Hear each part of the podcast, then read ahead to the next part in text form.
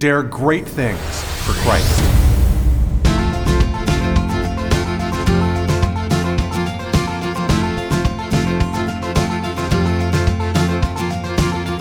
Christ calls us to dare great things. In the marketplace, as well as in the mission field, there has never been a time like the present for the spirit of the Catholic entrepreneur. Now is the time for men and women of great courage and great vision to engage our church and our culture. Now is the time to dare great things.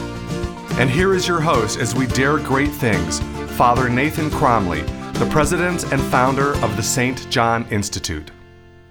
Leaders find themselves at the crux between the practical and the ideal, between what is expedient and what is best. How does our faith help us navigate staying in power and using our influence while following the teachings of God and practicing virtue? One way not to do it is to follow the teaching of Machiavelli. In this first of a series of talks on anti-leaders, we begin by studying Machiavelli and The Prince. Hi, everybody. Thanks so much. I'm glad to have this chance to study with you. And one of the neat things about taking time away from your busyness and the busyness of doing to come on one of the St. John Institute's leadership retreats like you're doing is that you get a chance to really learn at the heart of things what's going to help you to become the leaders that God is calling you to be in your family and in your workplace in depth.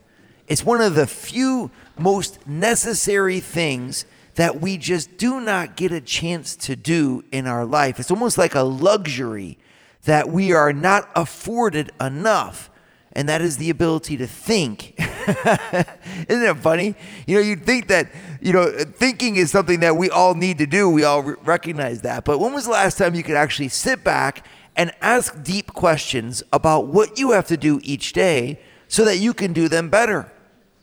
Well, that's what I want to do here. I went on this retreat to allow you to indulge yourself as much as you want in your ability to seek truth, right? And to affirm it and to grasp it, because the fact is, if we can reflect on what we're doing, we'll be able to do it better.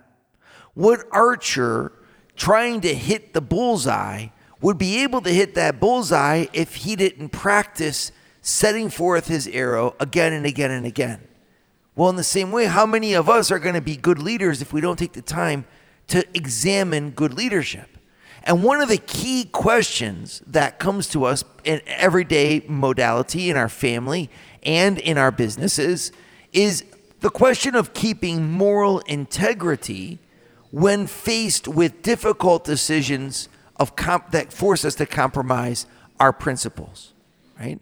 It's one thing to say, it's just easy, we do what God wants us to do on a personal level. But when you're judging and leading an organization, or when you are confronted with real options for the left or the right, for good or for evil in your life, is it ever okay to do evil so that good will come of it? Is it okay to compromise your principles in order to maintain your position of influence? Especially if you're trying to do good things with your position of influence, right? This is a historical fact that's just been throughout the histories of leaders, this type of challenge. How is it that I stay faithful to God and actually in touch with the world around me and gain and maintain the respect of the people who follow me? This is a real balance. And yet our faith speaks to us about this a lot, surprisingly. And I want to go into that. I want to start by giving us the context of a thinker who gave us the wrong answer, all right? His name was Machiavelli. Machiavelli wrote many different works. His most famous was The Prince, which appeared in 1513. It was finally published in 1532, right about the same time as the Renaissance is going on in Italy, and you have the rebellion of the German church against the Vatican, leading to the Protestant Reformation, Martin Luther. At that same time, a thinker in Italy, writing in the Italian vernacular instead of the traditional Latin, puts forth a work in political philosophy that offers this opinion. It is expedient and necessary for the leader to sometimes choose evil and to know how to wield the wrong in order to stay in a position of power, because the world is not perfect. It's a real challenging thought, because it's one that comes to us every day if we're honest in our parenting, in our citizenry as members of the Republic, and then even more so as the leaders of organization. I mean, we have to make decisions. How do I effectively stay in power and navigate things in a terrible world? Is it okay to denigrate someone's reputation behind their back if that's what's necessary in order to stay in the fight? Is it okay to lie? How much can I lie? To what degree may I lie, right? Is it okay at times to maybe not pay our taxes in order to make this or that take place instead? May I do evil as a Catholic leader in order to stay in a position where I can do so much good? To what degree can I compromise those principles without compromising them, quote unquote, too much? Right? This is the questions that are in front of us, and we're confronted with this every single day. Machiavelli goes right in front of us with a solid answer, saying, in fact, you must be willing to compromise. But my question to you is he right? What happens to our leadership when we lead in the way that he's describing? Is it worth it? These are the questions. So before we begin, I want to go ahead and start us off with a prayer. In the name of the Father, and of the Son, and of the Holy Spirit. Amen. Dear God, Heavenly Father, source of all truth, you promised us the Spirit of truth. And you sent us on this difficult task to lead, to influence, to shape the world in your name. God, give us strength and courage to find the truth, to stay in it, and to obey you in all things while we continue to be relevant and lead the people entrusted to us. We make this prayer through Christ our Lord. Amen. In the name of the Father, and of the Son, and of the Holy Spirit. Amen. Father Nathan is producing an ongoing source of videos to form, unite, and inspire you and your family. Go to eagleeyeministries.org. That's eagleeyeministries.org. And subscribe to Eagle Eye Pro.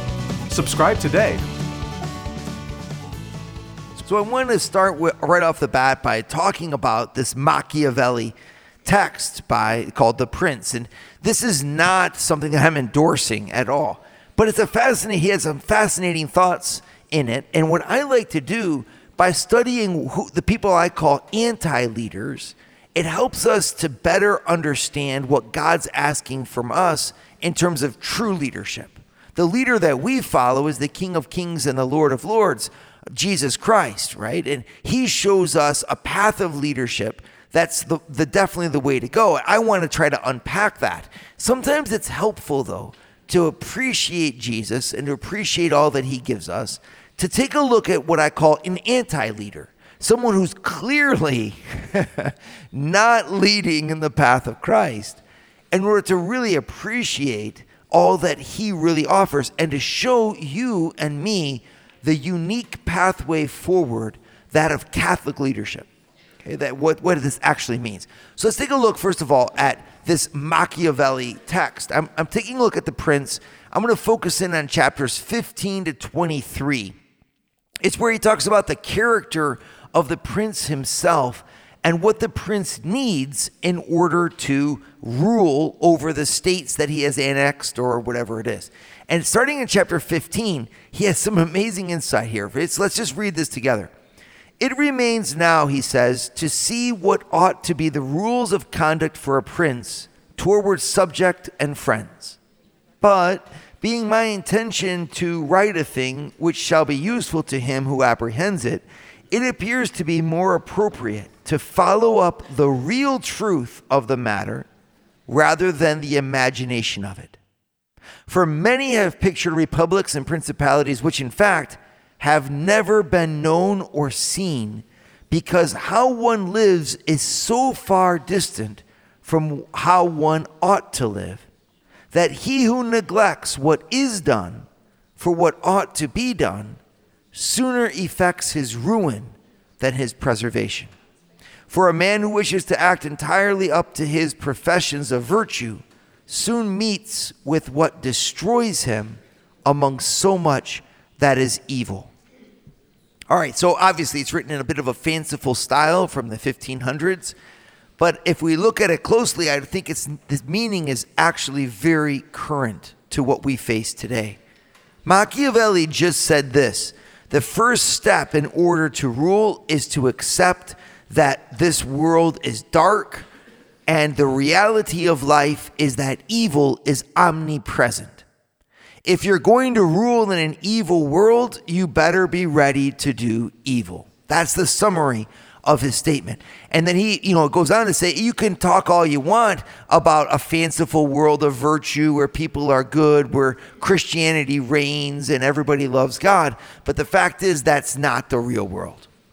And how many times, and how many movies, and how many books, right, do we actually have that? Some of us even maybe can think of our own personal journey as leaders, and where you start off and you have these noble ideas, I'm going to be a good guy, I'm going to be a great king, I'm going to be a saint, and then life seems to knock you down. I think that the story of a true greatness is not written in the annals of perfection, but rather in the story of what people did with their imperfection.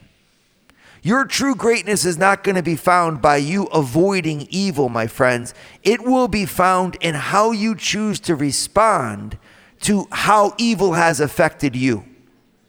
This is my answer to Machiavelli, because Machiavelli would like to say, since the world is evil, then you should immediately accept that you too must be a part of that same evil, that you too must accept that you're going to have a part to play to be just as bad as those that are around you. And the sooner that you accept that is the sooner that you can stay in power.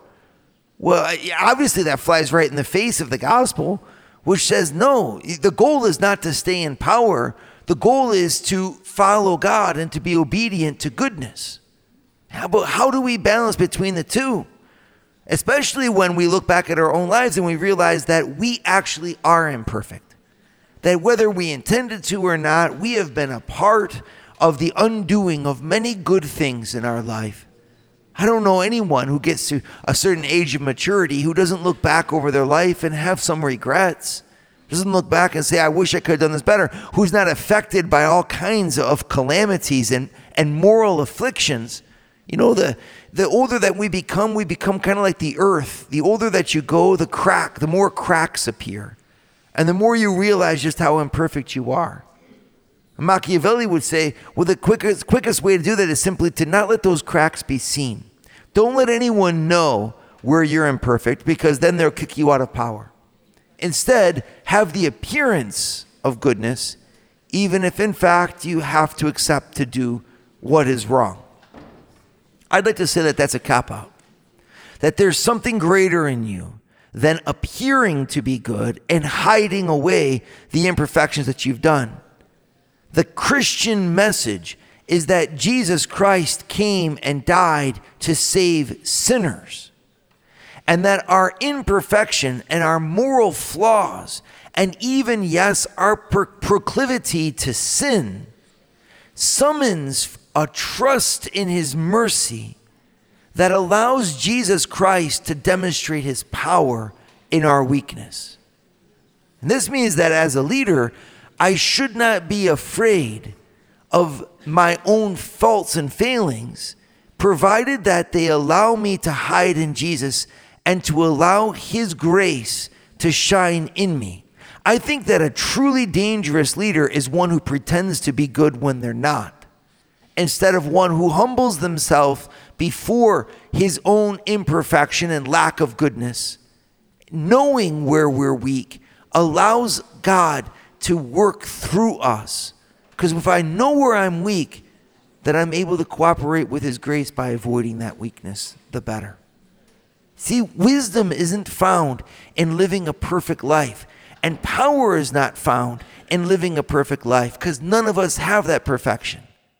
Instead, wisdom and true power are found by humbling ourselves in front of our God, to rely upon his grace and his strength precisely there in order by him to attain that goodness and that perfection of our influence for which we strive imperfectly without it. This is the great moment, in other words, for you to be a Christian. The moment, and to the degree that you discover that you're not Christian, that's precisely there that you start to become one. The Lord meets us there. And Machiavelli totally misses that point. He wants to just begin by, it's almost like he forgets the redemption, right? He's over there saying the whole world's bad, so you need to be ready to be bad if you want to be a part of the world. I like to say, you know what, that's a cop-out. Christ did not call you to be his leader so that you belong to a sinful world. He called you to be his leader so that you help him to save it, right? To have the courage and audacity to stand, yes, with your feet in the mud, so to speak, of your own sin, perhaps. Yes, but your heart and your mind raised to him, and your hand reached out to grasp that of the Savior, so that through you others, too, who stand in this dark and dreary world can find hope. My goodness, what is the extent of your leadership about anyway? Are you just here to make whatchamacallits? You know? Are you just here in order to produce something? That's not why you're on the face of this earth. He didn't put you in a leadership position because he needed someone else to push buttons and to make a project run, okay? If a computer can do what you're doing, it's not leadership. A computer cannot replace a leader. A leader and true leadership, it's what you do with the inner life of those, how you impact the inner soul of those whom you influence. Right? So yes, it's done in the field of computer and project management and workflows and delegation of tasks and measurement of outcomes. Obviously, that's the position of the leader. That's the circumstances of leadership. That's what you have to do. But let's be really clear what you're supposed to be all about. And it's not just making this world turn over one more time and in the revolution of a life. No. What you're here to do is to bring a perspective and a hope to this world through all of that and in the world's language of the world to come and the salvation of God. And that means that if the world is a mean and nasty place, the last thing that I need to do is lay down and join those who are mean and nasty in the world, simply saying, but that's the only way to stay a leader. You're not leading anybody. That's what I would tell Machiavelli if I got to meet him one day. I say, listen, Machiavelli, what exactly do you think, what kind of leadership are you doing? He equivocates leadership and power. I'd like to never do that. Christ does not equivocate leadership and power. He instead leads truly even in the impotence of the cross. This is why St. Paul will say the cross is a stumbling block and a scandal to the Greeks and to the Romans, but to those who are being saved, it is the wisdom and the power of God. How do I lead from the cross and lead in the cross? How do I follow Christ into that truth that sets people free? Well, my friends, that is precisely why you're here. Father Nathan has founded the St. John Institute, the MBA program that develops students into the leaders of tomorrow by giving them a missionary's heart and an entrepreneur's mind. Visit our website at stjohninstitute.org. Dare great things for Christ. A true Christian leader keeps the perspective about why we're leading always in front of us. And as I said, the gospel is clear what leadership is all about. It's awakening in people the sense of their true greatness, to bring to this world a realization of its true purpose. Now, I know that this is really far removed from what you have to do every day. I mean, if you're an auto mechanic and you've got to just figure out how to make the cars get through that shop, you know, in a better way, it's really hard to think such lofty thoughts, right? If you're a nurse and you just have patient after patient and COVID cases coming out of your ears and all these different things you got to take care of, it's really hard to stay in that perspective. I agree with you. I'm not saying to make some sort of ideal out of your life, which is in the nitty-gritty. But what I am saying is that you need to bring into that nitty-gritty the power of the ideal. Not abandon it, not trade one for the other, but to not lose perspective either. That the reason why you're a nurse isn't just to bring patients through a hospital and make them better again. It's by making them better again to give them a glimpse of their own dignity in the eyes of God, that their life is worth living and their health and their goodness is in order that they be an instrument of greatness in this world. Or if you're a mechanic and you're there, it's not just to think the car's better. It's so that by turning over the cars one after the next in the garage, you have the ability to elevate the quality of life of everyone in the city by the usage of the cars. And that quality of life is in there in order to make their home life better, their own life of comfort better, so that they can reflect and pray more easily, etc. Everything is linked to the spiritual. And even if our life and business seems far removed, it's not. And our role as a leader is to do what we have to do, keeping that ultimate perspective always in front of us. So what's the perspective of a Christian leader, of a Catholic leader?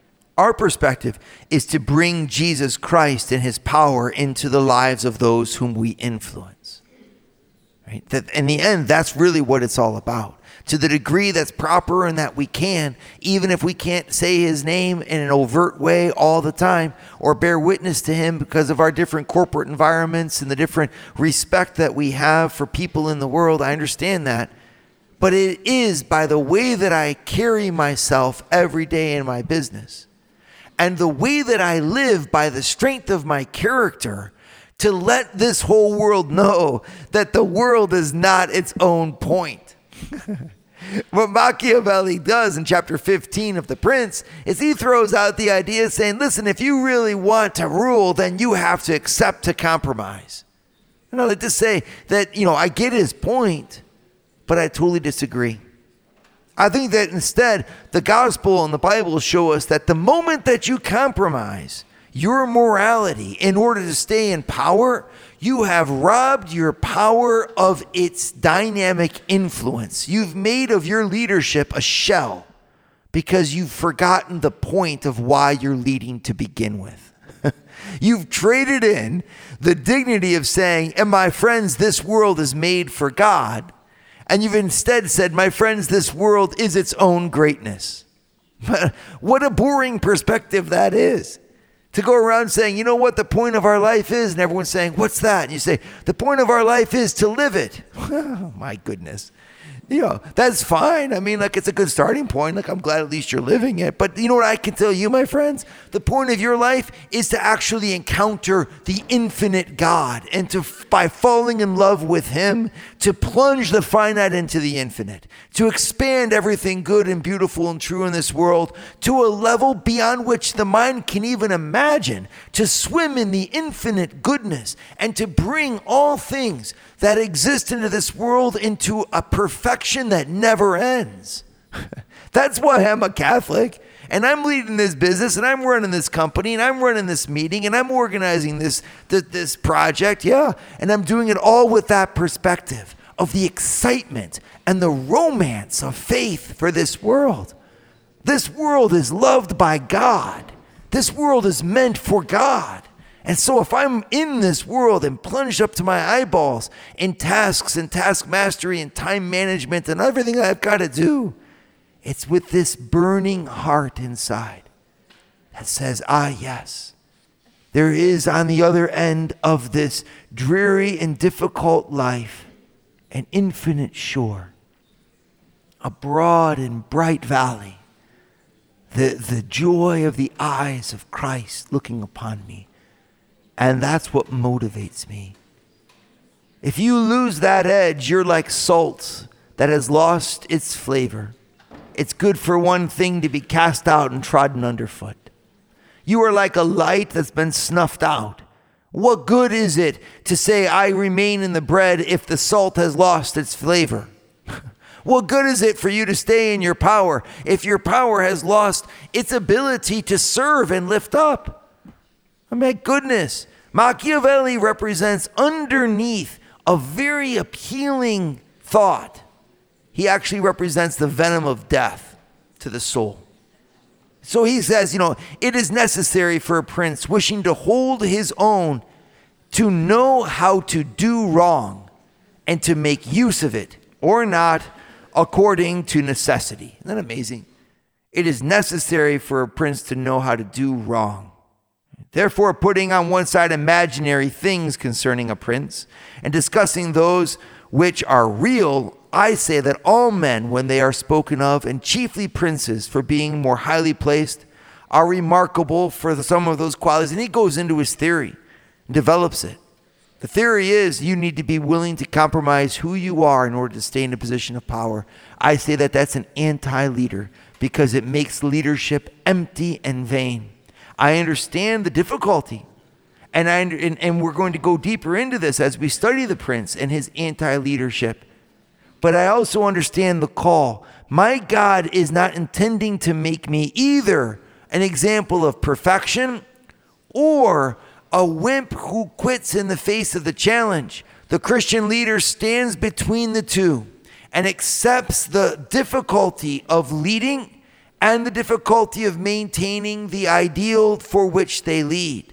Christ stands in the middle, and as the cross stretches from left to right, from one end to the other of this world, so the power of the cross spans the abyss of that daring challenge to remain relevant while remaining true.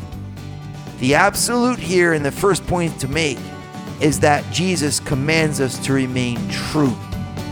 In the face of that, to provide a true relevance to those whom we serve by our leadership. Dare great things for Christ. Share your feedback with Father Nathan. Send us an email at info@stjohninstitute.org. That's info@stjohninstitute.org. And don't forget to subscribe to premium video content to form, unite, and inspire you at Eagle Eye Pro on our website, eagleeyeministries.org. That's eagleeyeministries.org.